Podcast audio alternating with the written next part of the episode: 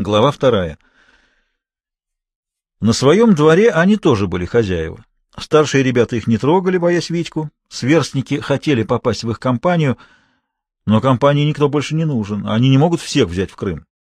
Они сидели в тени восьмиэтажного корпуса. Шныра и фургон мелом рисовали на асфальте пальмы с высокой кроной, волнистое море, чаек, солнце с длинными лучами.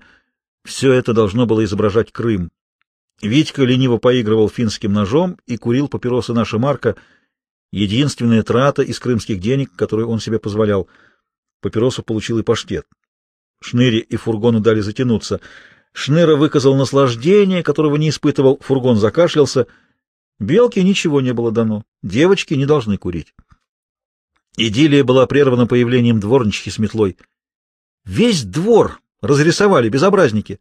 Витька подкинул нож — ловко поймал за рукоятку. «Ох, Витька, доиграешься, не миновать тебе тюрьмы! Тебя не жалко, мамашу твою жалко!» Витька симпатично улыбнулся, отчего финка в его руках стала выглядеть несколько зловеще. На четвертом этаже открылось окно. Валентин Валентинович Навродский провел ладонью по подоконнику, чистили. Он был в светлом шеветовом костюме. К окну подошел Юра, его больше не дразнили скаутом, но выглядел он высокомернее, чем прежде, долговязый, в бархатной толстовке с белым бантом. Витька Буров, он же Альфонс Даде, гроза Арбата, — объяснил Юра, — и его банда — Шныра, Паштет, Белка и Фургон. Паштет и Белка — бывшие беспризорные, а сейчас безнадзорные. В чем разница, не знаю.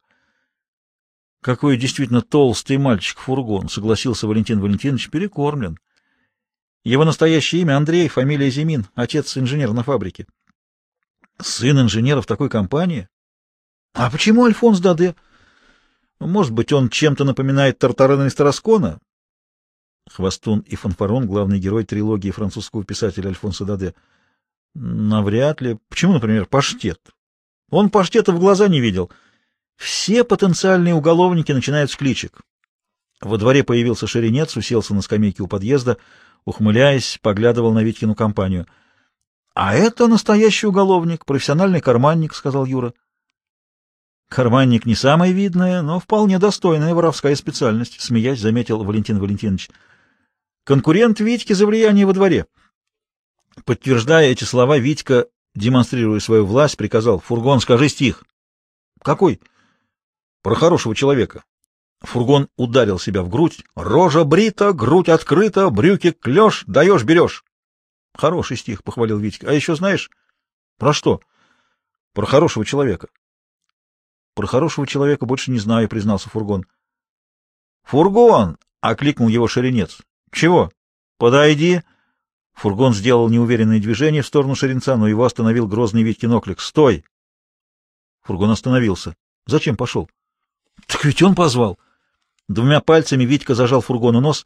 «Брось, Витька!» — неодобрительно заметил Шныра. Фургон мотал головой, пытаясь вырваться.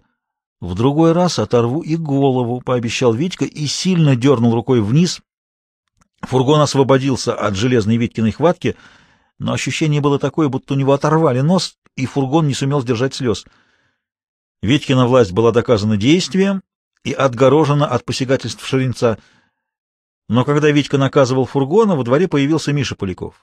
По-прежнему в кожаной куртке, из которой он порядочно вырос, под ней на рубашке виднелся комсомольский значок «Ким». С 1922 по 1947 год на значке были буквы КИМ — Коммунистический интернационал молодежи, которые затем сменили на ВЛКСМ. «За что ты его?» Витька лениво поднялся, поиграл финкой. «Твое дело». Юра дал справку. Миша Поляков, комсомольский активист. Как это там у них называется? Секретарь ячейки или председатель учкома? Я в этом плохо разбираюсь. Сильный, видно, парень, — заметил Валентин Валентинович. Витька сильнее. Сильнее тот, кто смелее. Миша смелый только на собраниях, — сказал Юра. Витька играл финкой. Ну что, милицию позовешь? Беги зови, а то не успеешь. Арцы и в воду концы. Арцы и воду концы означало у Витьки высшую степень угрозы. «Убери нож». Наверное, неожиданным ударом Миша вышиб финку из Витькиной руки и наступил на нее ногой. Витька бросился на Мишу, они сцепились, не давая один другому дотянуться до ножа. Нож поднял Саша Панкратов. Во дворе его называли Сашка Фасон, Не потому что фасонил, а потому что был красив. Черноволосый мальчик с красным пионерским галстуком. Было ясно, что Финку он Бурову не отдаст. Подошли мужчины, растащили дерущихся. Витька пытался вырваться, но его держали крепко. Из окон выглядывали жильцы, во дворе собиралась толпа. Выбежала мать фургона, Ольга Дмитриевна Зимина, миловидная женщина с нежным лицом. «Андрюша! Что он с тобой сделал? Нож! Когда это прекратится, наконец?» Появление милиционера привлекло еще больше зрителей. Милиционер забрал у Саши финку. Чей нож? Все молчали, подчиняясь законам двора, подраться одно, выдать другое. «Твой?» — спросил милиционер у Витьки. «Пусть ребята скажут», — ответил Витька. Белка показала на Мишу его финка. Он хотел Витьку порезать. «Не ври!» — крикнул Саша Панкратов. «Витькин нож! Скажи, фургон! Скажи, Шныра, чей нож?» Шныра и фургон молчали. «Какие, однако, мерзавцы!» — возмутился Валентин Валентинович и встал с подоконника. «Плевать, пусть сами разбираются», — сказал Юра. «Ну, знаешь, я тебя не понимаю». Валентин Валентинович свесился из окна. «Товарищ, я все видел, сейчас спущусь».